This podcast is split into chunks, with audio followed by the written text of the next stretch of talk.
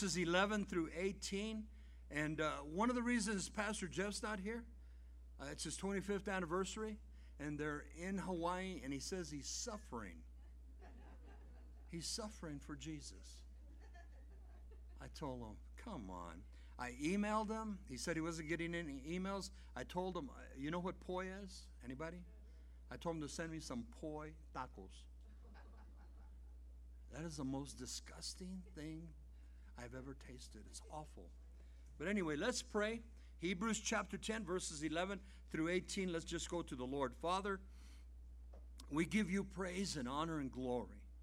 And Father, we are so grateful for those that are here this morning.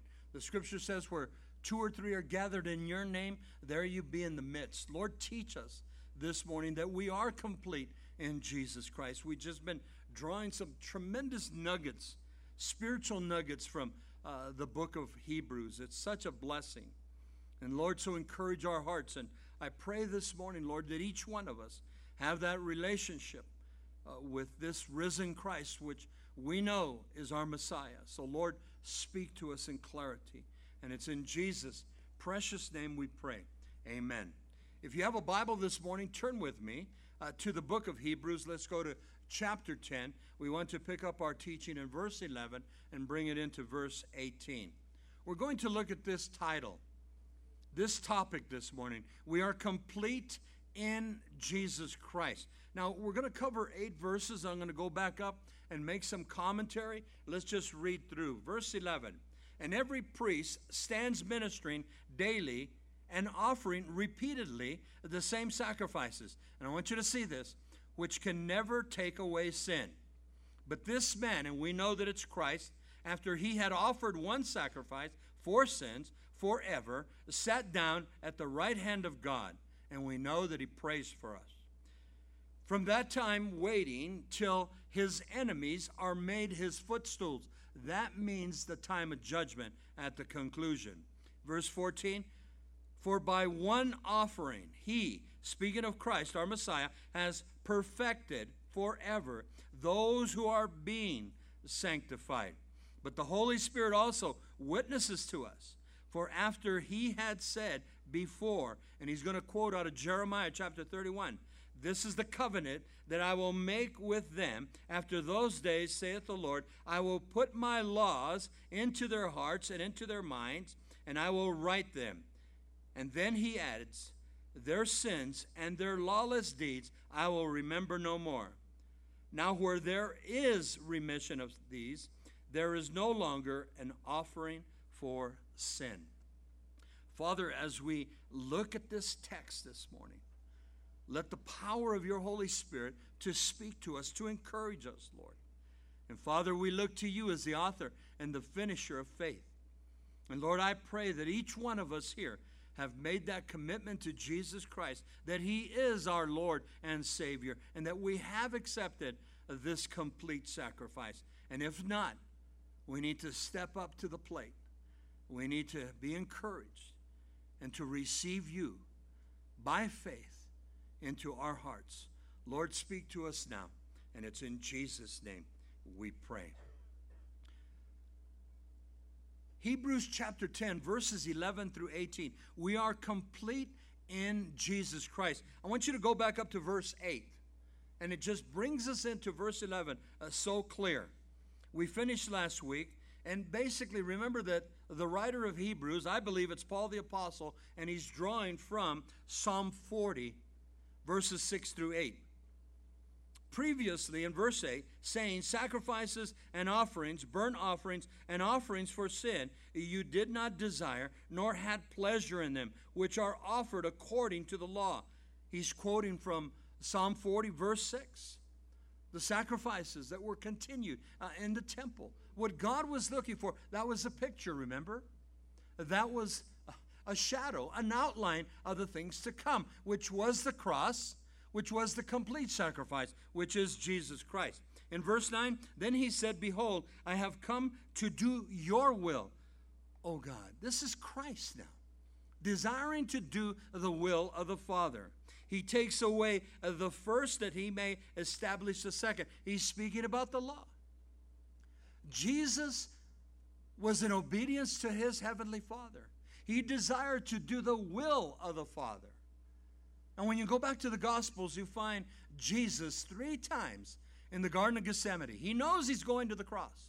He knows he's going to be the complete sacrifice. But remember, in his, his incarnation, Jesus is all man, he's all God. And as a man, he doesn't want to suffer. And he prays, Father, if there be any other way, take this cup of death. But if not, let not my will be done, let your will be done three times. And so Jesus sought the will of the Father. And I think that we need to come to grips with that. That God desires obedience, and we shared that last week, more than sacrifice. You see, Jesus had to die to fulfill the first covenant. The second covenant could not come in until Christ died. And he knew that this was going to take place. This first covenant is the Mosaic law, the Old Testament, the laws that were given to Moses. It's replaced now. It's finished now. It's complete now in this second covenant. We drew last week from John chapter 13, verse 34. Jesus said, A new commandment I give unto you love one another as I have loved you. And so, what is this second covenant? It's the law of love. What put Jesus on the cross? Love. What kept Jesus on the cross? Love. What brings us to saving grace as the Holy Spirit pricks our hearts? We see the love of Christ. And we need that love. And as we come to saving grace, we dispense that love. The world needs to see the love of Christ. Now, we're not talking about eros love, we're not talking about phileo love, but we're talking about agape love. The agape love is divine love, it's unconditional love. It's love that always gives and never wants anything in return. And Jesus gave the ultimate, He gave His death for each one of us. Now look at verse 10. By that will, the will of Christ that He came, by that will we have been sanctified. Because Jesus died, because He was obedient to His Father, we have been sanctified through the offering of the body of Jesus Christ. And I want you to mark that and remember that once and for all. We've been teaching uh, through the book of Hebrews. Last couple of weeks, the teachings on the Day of Atonement, the day of Yom Kippur. The high priest would go into the Holy of Holies once a year and he would offer the sacrifice of this scapegoat, lay hands upon it, and all the sins of the nation, including the sins of the priest, and then release this scapegoat. And they prayed and they hoped that the goat would continue to go into the wilderness. But imagine that you would have to, again, wait another year. And then wait for that sacrifice again. And then hope the same thing. But Jesus becomes that complete sacrifice. And we're going to see that this morning.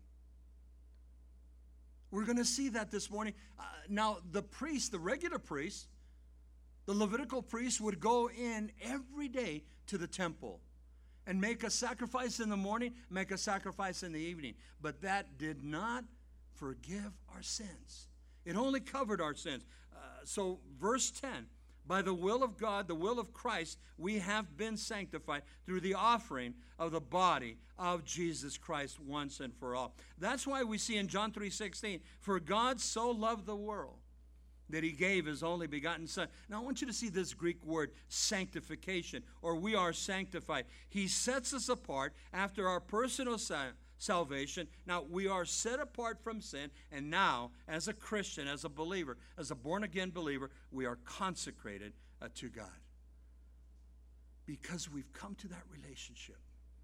Now, this morning, we are complete in Jesus Christ. We pick up our study, look at verse 11. And every priest stands ministering daily and offering repeatedly the same sacrifices. And I, I love this, which can never take away sin because Jesus is the only one that completes my sin nature. The Old Testament law, the Levitical priest stood before the altar day after day, offering the sacrifices that can never take away sin. If you desire, I want you to study this Exodus chapter 29 and Numbers chapter 28. There would be one scheduled Le- Levitical priest that would make the daily offering in the morning and in the evening. Now, I want you to study this when you get home in Luke chapter 1. In verse 5, it tells us that Zacharias is the scheduled uh, priest of the day to make the offering there in the sacrifices.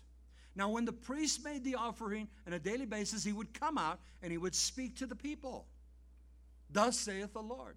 When Zacharias came out, his tongue was held. The Bible says he could not speak for the duration of nine months. His wife Elizabeth was pregnant with child. We know it was John the Baptist until his birth. Then he spoke because God was bringing in the new prophet. And remember that John is the heralder, the voice crying in the wilderness Behold the Lamb of God who takes away the sins of the world. But imagine every day this priest would go in, he, there was a, a set scheduled priest, make the offering in the morning, in the evening. That's Exodus chapter 29 Numbers chapter 28. But it only covered the sin, never completed it. And Jesus completes this sin now. Look at verse 12 as we continue. But this man, he's speaking of Christ, our Messiah, after he had offered one sacrifice for sins forever, he sits down at the right hand of God, the right hand of majesty. And we're going to read right now. Jesus sits at the right hand of God and he makes intercession for me. That he prays for me. That he prays for you. I think in our time, in our society, in our schedules, we're such a busy people. And God forbid, but we do sometimes forget to pray. We forget to pray for ourselves. I get wrapped up in the studies. I, I, I want to put the study together. I want it to come forth, and I might say a quick prayer when I should spend some time in prayer. You should spend some time in prayer. Honestly, ask yourself the question Did you pray this morning before you even came to church? Did you pray, Lord, speak to me, minister to me, let your word penetrate my heart, Lord? And we find ourselves being honest and we say, Lord, I didn't have time. And the enemy comes against me. The enemy comes against you. And the Bible says that I have an intercessor. That Jesus prays for me. Church, don't forget that this morning. Now, that's not, you know, the carte blanche for you to say, well, I don't have to pray no more if Jesus is praying for me. Oh, the relationship that we should have with the Lord concerning prayer. Now, notice verse 12. This man, which is Jesus Christ, the complete perfect sacrifice, offered one sacrifice. He offered himself. And we already studied this once and for all. For all mankind, sins forever are forgiven. Now, Christ, Jesus, since his ascension into heaven, in Acts chapter 1, verse 8, he now sits at the right hand of God. He sits in, the heavenly places next to his Father, and he prays, he intercedes for me. I want you to turn to Romans chapter 8. Romans chapter 8, verse 31 through 35. And it speaks here about God's everlasting love. His love is compassion that Bob, that Bob has prayed for, Pastor Bob has prayed for by Jesus. That you, put your name in there, he prays for you no matter what we're going through. The intercession uh, of our Messiah for us. Now, yes, He prays for us when we come to saving grace, but my Bible teaches that He's there constantly praying for us. And again, sometimes we might neglect or forget to pray for ourselves, but He's there. And here in Romans is so beautiful. In Romans chapter 8, look at verse 31. What then shall we say to these things? If God is for us, who can be against us? Now, the enemy, Satan, his demonic realm, they try everything in their power uh, to just take you off base. He wants to tempt us. Oh, he'll remind you you're no good. And I remind him back, I know I'm no good. And that's why I need a Savior. And he intercedes for me. But God goes before us, listen, day and night. In Revelation chapter 12, verse 10, Satan is the accuser of the brethren, but Jesus prays for us. Look at verse 32. He who did not spare his own son, but delivered him up for us all, how shall he not with him also freely give us all things? God the Father gives us all things. Since you've been a Christian, look at the things that God has given us. Look at the blessings that God has brought in our lives. Now, be careful. So many times we think of materialistic. Well, Lord, give me this and give me that. And yet, what about the gift of God saving your spouse, God saving your children? What about the gift of God healing your physical body? God, the Bible says that Jesus provides for us. He takes care of all our needs. In the Old Testament, he is called Jehovah Jireh. And so the enemy comes, but God is there. Hmm. We know that God did not spare his own son, his only begotten son, but he gave him up for us. If God did not spare his son, that Jesus died for us to give us everything, why not ask as we pray, Lord, bless me? And you've been a Christian long enough, you'll admit God has blessed me. God has blessed you. Oh, we're going to go through trials and hardships and pain, but look what God has for us. Look at verse 33 now. Who is he who condemns? The enemy condemns us. It is Christ who died for us, and furthermore is also risen, who is even at the right hand of God, who is also making intercession for us. And I love that, that he's praying for me. Church, don't forget that. It seems like this has been coming up uh, the last several Sundays. That he sit, sits at the right hand of majesty and he intercedes for me. He prays for you. Oh, I love that. Lord, keep praying for me. Lord, speak to the Father about me. That's basically what he says. And look at the trials we go through. Verse 35 Who shall separate us from the love of Christ? Shall tribulation or distress or persecution or famine or nakedness or peril or sword? Nothing can take me away from God. Satan will condemn you, the demons will condemn you, but we are justified through Christ. We're born again of the Holy Spirit. In Romans chapter 8, verse 1, there is no more condemnation to those in Christ Jesus. Now, the Holy Spirit will bring a conviction in my heart if I'm in sin. And the Holy Spirit brings me to that place. Bob, get right with God. You see, our prayer life will be affected if we're in sin. Now, I'm born again of the Holy Spirit, but the Bible says that I sin daily. And so I have an advocate. I have one that goes before me. He's my lawyer, he's my mediator. And this is what he's doing. He makes intercession for me, he prays for me, he prays for you. Now, listen to these words. We're going to go through tribulation, times of trouble. We're going to go through distress, and that's calamities and anguish. We're going through go to perils. Listen, the word perils is we're going to go through dangers. I mean, look at our society today. I'll tell you what, right now in Juarez, Mexico, there is great danger. There's great danger just walking the streets, great danger just going to the supermarket. And that's right next door to us. What happens when it begins to filter into the United States? And look at the dangers we see uh, here in our own community, but what about the big metropolitan areas? What about Los Angeles? What about New York? What's going on in Detroit? And the Holy Spirit is still here. What's going to happen after the Holy Spirit takes us home? Now, there's no more condemnation to those in Christ Jesus, yet the Holy Spirit brings conviction. Conviction draws us to the cross, condemnation draws us away from God. God loves us, He forgives us, He bestows His grace upon us. Now, when I sin, and I do, when you sin, and you do, We have two choices. Either we can run to God or we can run from God. And I tell you, when we run from God, before you know it, we find ourselves farther and farther and farther. You see, the writer of the book of Hebrews, I believe it's Paul the Apostle. There are those that disagree. Let's come to an agreement. The Holy Spirit, as he would dictate to pen the letter, he's speaking to the Hebrew Christians.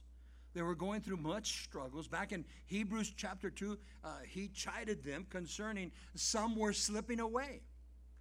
We know that in about four years, in 70 AD, Titus and the Roman army would come and level Jerusalem and the temple, and the Jews would be scattered. Christian Jews and Orthodox Jews, they would be scattered. And they needed to trust God. Look at the trials we have in our own country, and it's going to get worse. We need to trust God.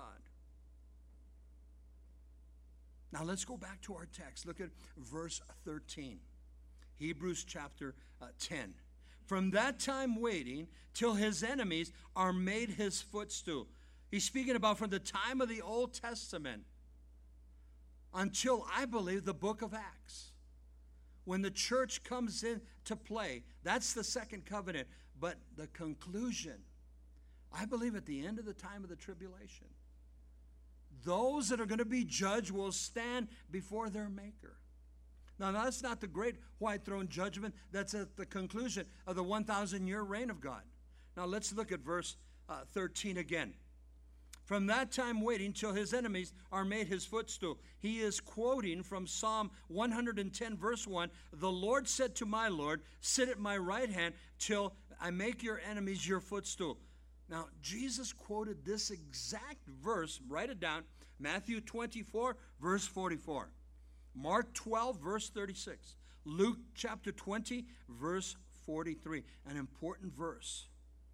From the time of Jesus' ascension into heaven uh, until the day of judgment, when those that rejected salvation through Jesus Christ, they will stand before him, Jew and Gentile, and they will be judged.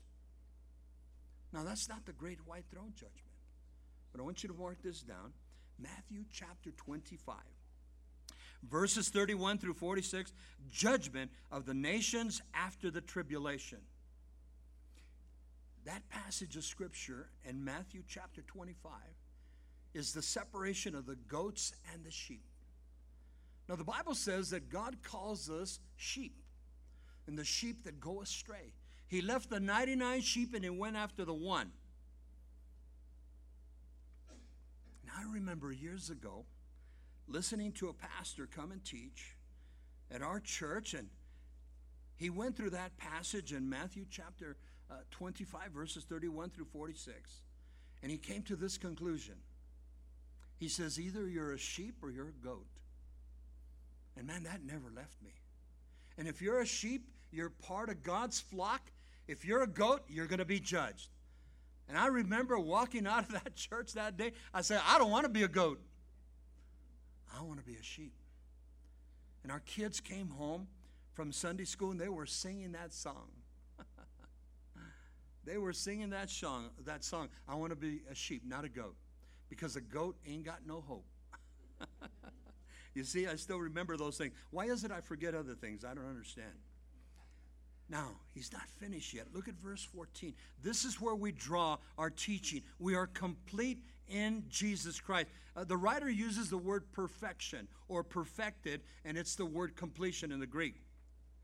For by one offering, not every day that the priest would go in, or once a year uh, at Yom Kippur, the Day of Atonement, but for by one offering he has perfected forever those who are being sanctified. This is for those who will not be judged those that will not partake of Matthew chapter uh, 25, the judgment, or the great, great white throne judgment. And, and he says, This is for those who will not be judged, not made his footstool. Why? Because by one offering, once and for all, Jesus is that offering. He, Jesus Christ, perfected us. The word perfection is better completeness. He completed us, listen now, forever. Notice that those who are being sanctified and so set apart, consecrated unto God.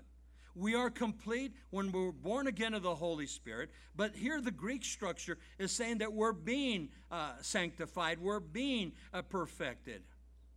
We're not through yet, church. Well, we're born again of the Holy Spirit. I'm not complete yet. It's a continuous thing. Now I'm saved. And I'll get into the kingdom of God, and so will you. If we're born again of the Holy Spirit. But He's completing us. You see, I can't enter heaven with this body, neither can you. This body must die, must fade away, because we cannot get into heaven with this natural, physical flesh body. But one day, when we die, the Bible says that our spirit and our soul will go home to be with the Lord. And then God is going, I believe strongly, He's going to give us a new body.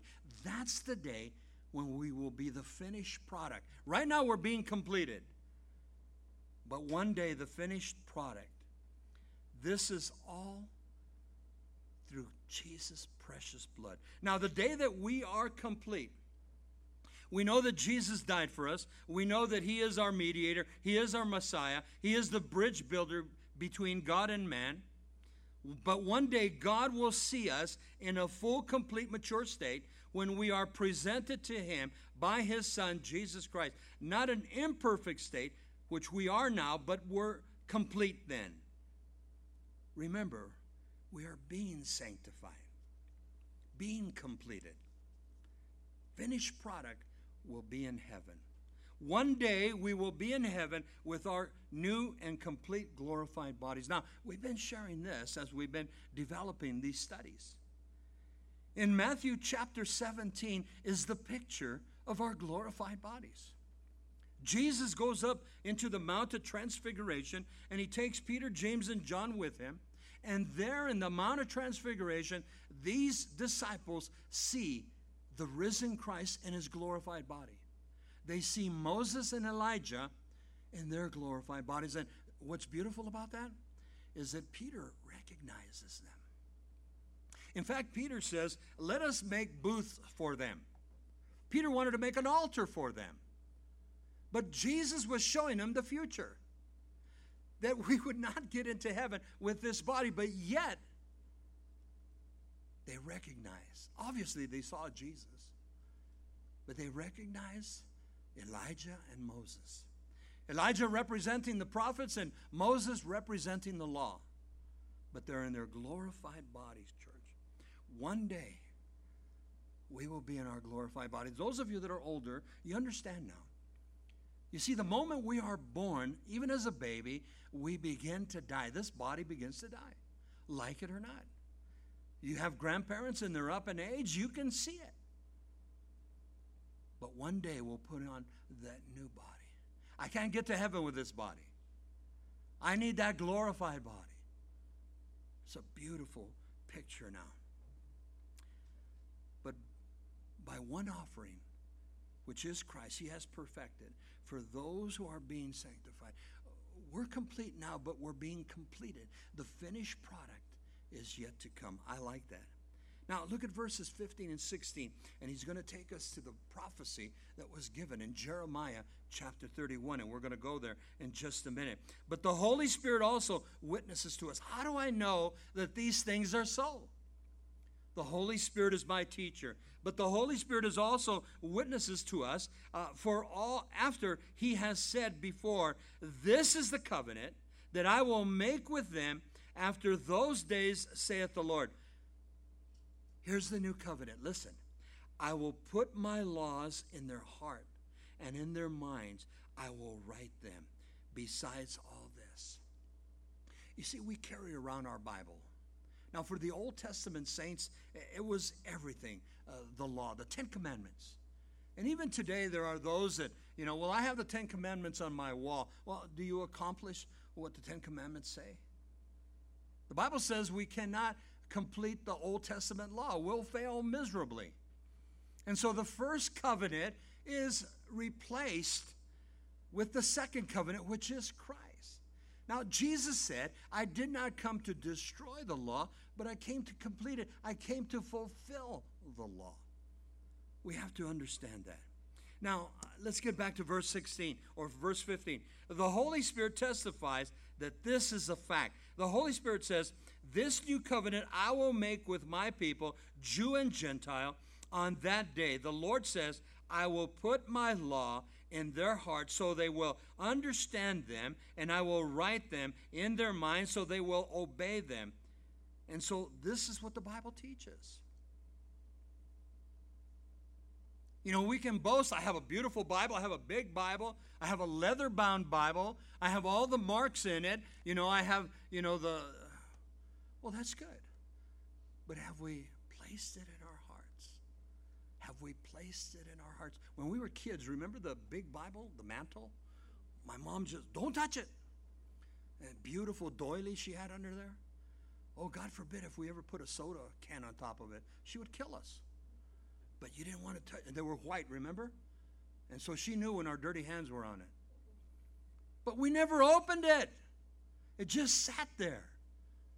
And I talked to so many people, and I, I had a lady that says, "We go to my mom's; it's still there." God desires to write His word. Listen, on your heart, on my heart. He desires to write His word on your mind, your very soul.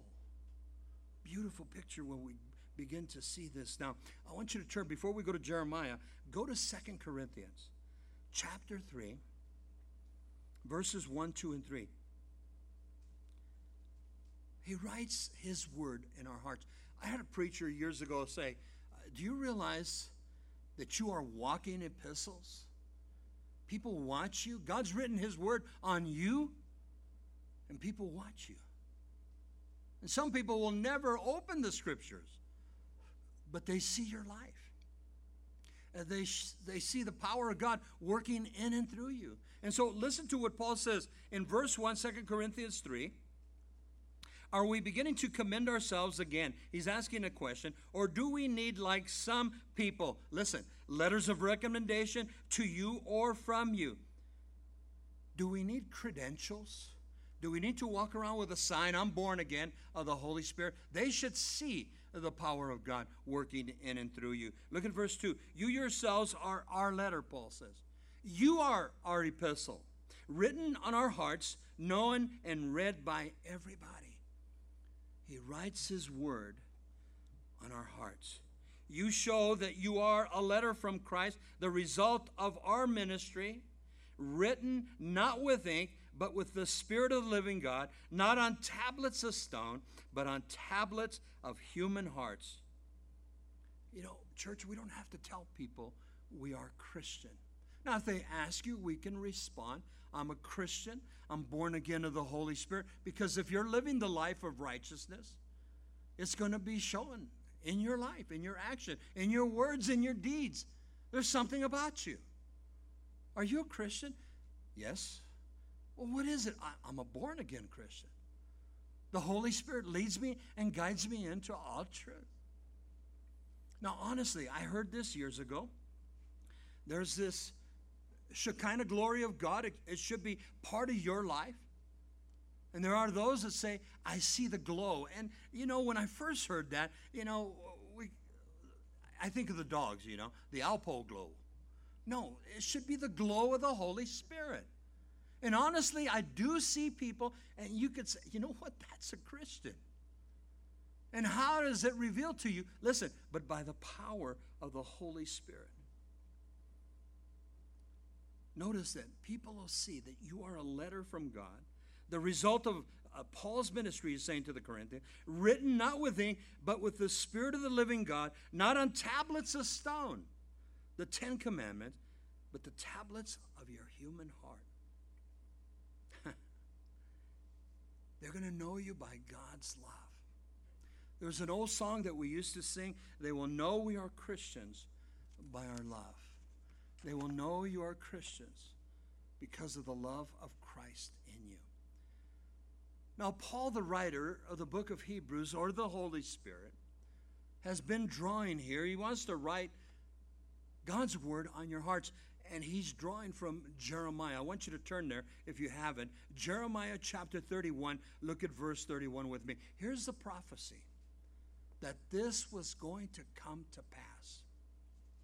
Now it's interesting that the Holy Spirit shows us, the Holy Spirit teaches us. Now, let me just give you a little insight about Jeremiah. He was a powerful prophet, but they were not listening to Jeremiah. Jeremiah had a nickname. He was called the weeping prophet. He wept for the nation of Israel. And the nation of Israel did not like Jeremiah. Oftentimes they would beat him, oftentimes they would put him in stocks. In fact, he was found many times to be put in cisterns. Those were those cut out rocks that held water. And there was no more water. They would throw him into muddy cistern. This was the nation of Israel because Jeremiah was prophesying the word of God. They didn't like it. They wanted to continue in their sin. He was called the weeping prophet. Listen, in 55 years, there was no converts in Jeremiah's ministry. And I thank the Lord for the people that he sends Sunday after Sunday here.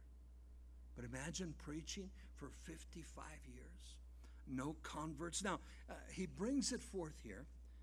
This is the new covenant now. No longer, you know, tablets on the wall, uh, the tablets of stone, but it's written on your hearts. And Jeremiah 31, look at verse 31. Behold, the days are coming, saith the Lord, when I will make a new covenant with the house of Israel and with the house of Judah. They're a divided nation at this time.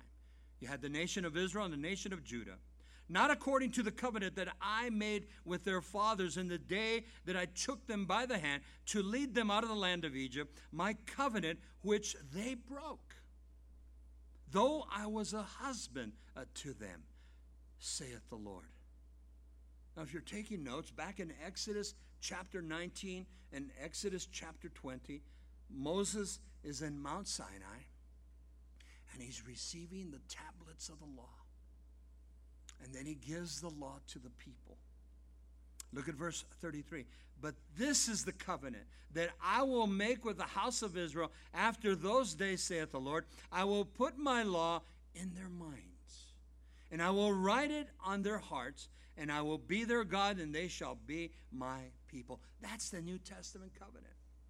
Jew and Gentile, as we come to Christ the Messiah, He's going to write His law, He's going to write His word in our minds and in our hearts. That's why I believe Paul was speaking of there in 2 Corinthians chapter 3, walking epistles.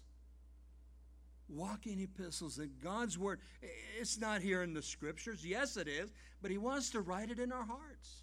And even sometimes we memorize scripture and pervade them. we can memorize. I've known people that are very good at memorizing.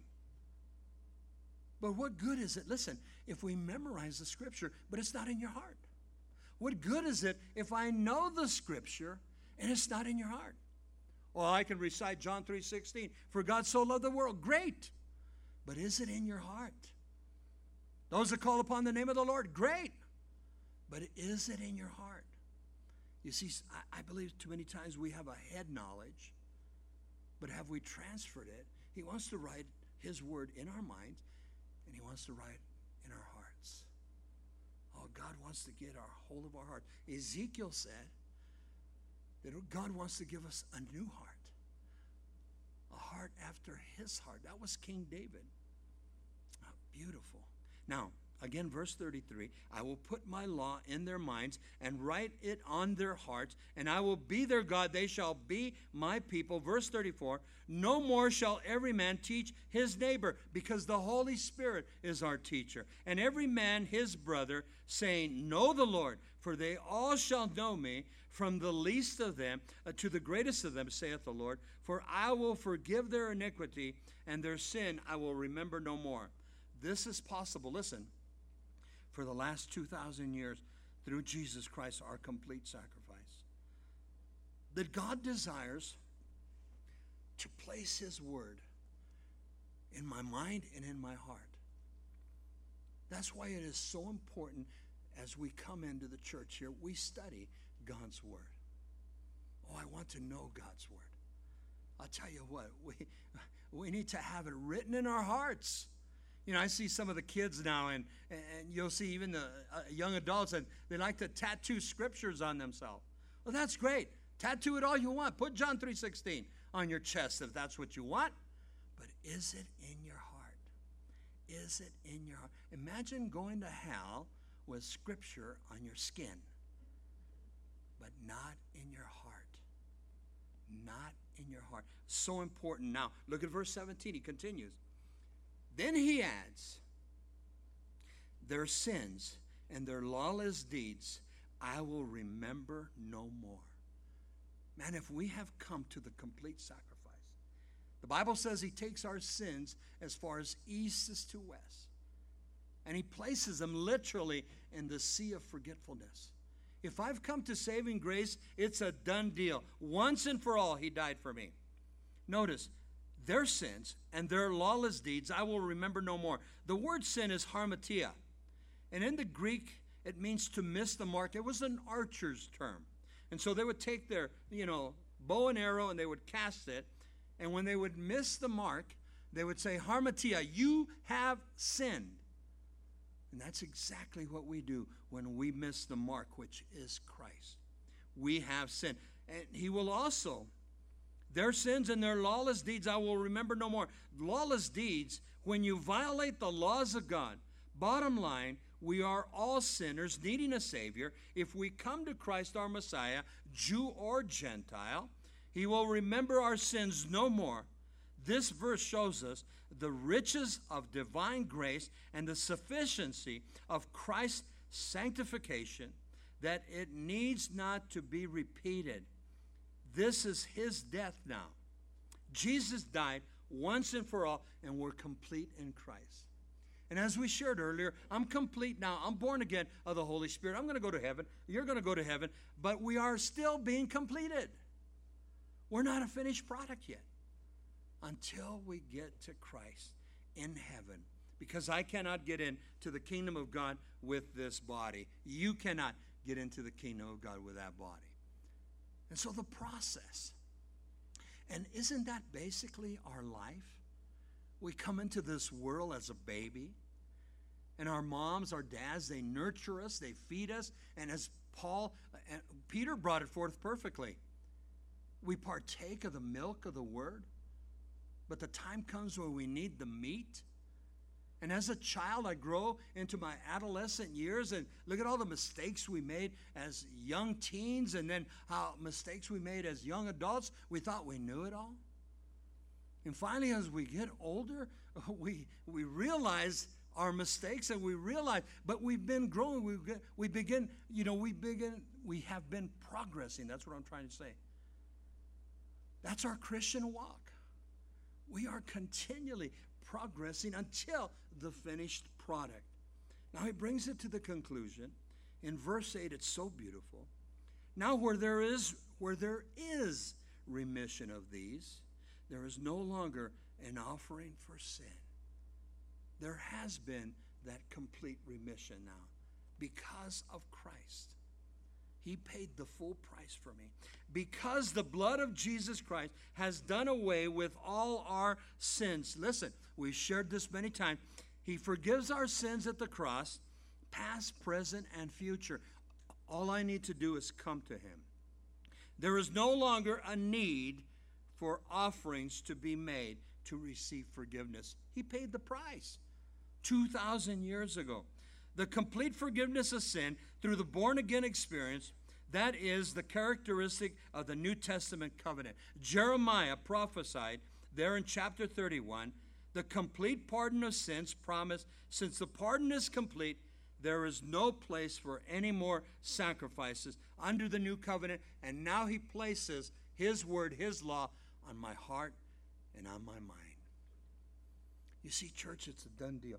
That's why I should live the Christian life. Conviction comes from the Holy Spirit. Bob, that's wrong what you're doing. And I ask God to forgive me and sometimes over and over.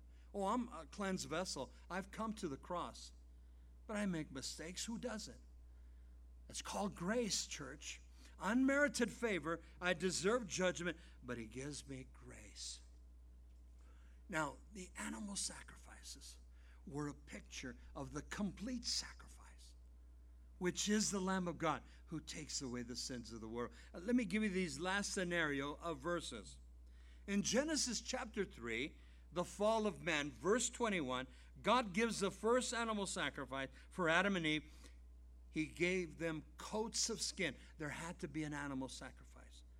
God did this, the first animal sacrifice. The Bible says, without the shedding of blood, there is no remission of sin. We know that that complete sacrifice now is Christ. But even back in Genesis, we see the picture. Now, the completion is found in John chapter 19, verse 30 again. Jesus said, as he's hanging on the cross, he's getting ready to give up the ghost, and he looks up into the heavens. He knows now. And he says to the Father, It is finished. Remember, we've been sharing. That is the cry of victory. It is finished. Tetelestai in the Greek. It is finished. It's complete. The complete sacrifice now. No more high priest to go in once a year in the Day of Atonement or the Day of Yom Kippur. No more Levitical priest to go in every day to make a sacrifice, once in the morning, once in the evening. No more. The complete sacrifice is Christ. And what does he do to our sins when we come to the cross? Write this down in Psalm 103, verse 12. I've mentioned this many times. As far as the east is from the west, so far has he removed our transgression or our sins from us. Here's the promise I come to the cross, you come to the cross. I ask for forgiveness. He takes our sins, past, present, future, and he casts them into the sea. He casts them as far as east as to west. Now, the enemy will condemn you. But the Bible says no more condemnation to those in Christ Jesus. The enemy will bring back dates to you. I remember 19 such and such what you did? And I tell you, I've learned to respond. I remember, but Jesus has forgiven me. Jesus has forgiven me. I am covered, listen, by the blood of the Lamb. Oh, his precious blood. Now, these last two verses, you should know them. In Joel chapter 2, verse 32, and in Romans chapter 10, verse 13, Paul reiterates what Joel prophesied. In Joel chapter 2, verse 32, it shall come to pass that whosoever calls on the name of the Lord shall be saved. And then Paul brings it back, Romans 10 13, those that call upon the name of the Lord shall be saved. A lady in the first service this morning, she comes up to me and she says, Pastor Bob, one of my family members is in the hospital. He's in El Paso. He's in life support, you know, system. They said the only thing that's working is his heart. They said that his brain is gone. Can he repent? I says, you know, it's interesting that you share that because the Bible says nothing is impossible with God. I tell you, when somebody is, you know, comatose, and they say, well, you can go in there and touch them, you can go in there, and you know, we stroke the hair, and uh, I mean, the body's there, but nothing's working. Hey, the power of God. When my friend had an aneurysm, and Mary and I were there. They told us he was dead. I went into his room and I grabbed a hold of his hand and I said to him, I'm going to tell you straight up. I said, You're dying. Doctors told me you're, you're going to be dead. I says, You need to receive Christ. I shared with him before. I says, If you can hear me, squeeze my hand. God is my witness. He squeezed my hand. You see, what does it take? Those that call upon the name of the Lord. What happens when somebody is looking at a head on collision? Split second, oh God, forgive me. Somebody knows that plane is going down. Oh God, forgive me. Now, if you have the time, you're on your way to the hospital, you've just been in a horrific crash, you hear the paramedics say, No chance. You call upon the name of the Lord. Those that call upon the name of the Lord shall be saved. Lord, wash me in your blood. You don't say it verbally, it's in your heart. God hears the cry. And I told that woman this morning, I said, Sister, listen, you go pray for that loved. And you go up to his ear and you pray. Before you go, receive Jesus. Receive Jesus. See, that's none of my business. That's none of your business. That's where God comes in. My place is to bring it forth, but the power of the Holy Spirit. Joel said, you know, those that call upon the name of the Lord. Then Paul reiterates in the book of Romans, those that call upon the name of the Lord, call upon that complete sacrifice once. I don't have to wait for the high priest. I don't have to wait uh, for the Levitical priest every day. What a beautiful promise that we have in this complete sacrifice now. Once and for all, Jesus died. Imagine coming in Sunday morning. Well, I hope Jesus dies for me this morning. He already did. All we have to do is receive it. Receive it how? By faith. How did Abraham come to know God? Jesus hadn't died yet. The Bible says Abraham believed by faith. When we get to Hebrews chapter 11, it's called the faith chapter. All those that came to God in the Old Testament, they came by faith. Those that come to God in the New Testament, same thing. Even us here this morning, we come to God by faith. Lord, I believe in your complete sacrifice. That's all it takes. Lord, forgive me. Come into my life. Don't make it hard even on yourself. Praise God. We're going to draw some more in the book of Hebrews. Let's stand. We'll end with a word of prayer. Father, thank you for the message of hope, our hope in Christ Jesus. Lord, that you complete us with your precious blood. And then, Lord, we know that we're not a finished product yet. One day, you're going to give us a new body. One day you're going to take us into the kingdom of God. Lord, we know that uh, there's an appointed time for, for man to die, then the judgment. Either we're going to die physically or you're going to take us home in the rapture of the church. Either way, Lord, we're going to go home to be with you. And I believe you're going to give us those new bodies. But Lord, in the meantime, while we're here on this earth, you're going to place your word in our hearts. And I pray, Lord, this morning that each one of us have made that commitment to Jesus and if we have not made that commitment to Christ, we need to take heed to what the Spirit of the Lord is saying.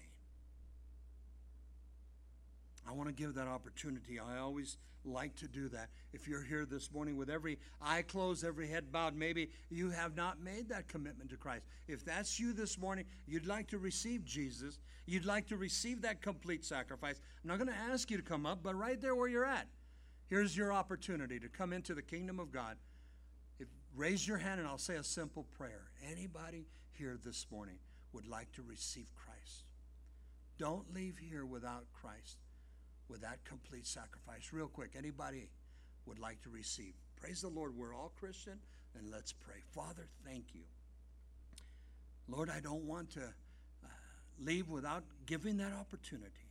Even in a small group like this this morning, we never know. And so, Father, I thank you that each one of us here this morning have been washed in the blood of the Lamb. We are born again of the Holy Spirit. And I thank you for salvation, Lord. And Lord, now uh, complete us in your word. Lord, continue to uh, just write your word in our hearts and in our minds, in our very souls, Lord. Lord, bless your people this morning. Each and every one, Lord, bless us Lord, we ask blessings upon blessings. Father, we thank you. Lord, we pray for each individual here this morning. We pray for the spouses. We pray, Lord, for the marriages. We pray, Lord, for our children. Our children are being raised in, in a corrupt society. It is our place to train up a child in the ways of the Lord. Lord, bless the offerings this morning. As you've given to us, Lord, we give back a portion. We love you because you first loved us. While we were yet sinners, Paul reminds us uh, as he writes to the, to the Romans, while we were yet sinners, you died for us. Lord, bless your people now. And it's in Jesus' precious name we pray. And we all agree by saying, Amen. Praise the Lord.